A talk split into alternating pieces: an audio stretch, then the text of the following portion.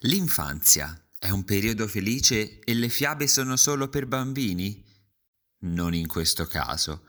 Ritaglia tu stesso la morale dalla vita e dalle sue storie. Le fiabe di Ugo di Alice Bianchi. Voce narrante Saverio Ottino. Il tema. C'era una volta un bimbo di nome Ugo che aveva un nonno molto cattivo. Il nonno portava un nome assai diverso da quella che era la sua natura. Si chiamava Angelo, di secondo nome Benedetto e di cognome Innocenti. A Ugo faceva tanto ridere questa contraddizione. Così, quando gli dettero da fare un tema su un membro della sua famiglia, scelse suo nonno. Iniziò il tema così. Mio nonno si chiama Angelo, ma è una bugia.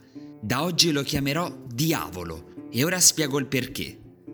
Nel suo tema vennero scritte molte verità scomode, così la sua maestra chiamò a consiglio i genitori del bambino. Vostro figlio ha una fervida immaginazione, ma è macabra, lo trovo preoccupante.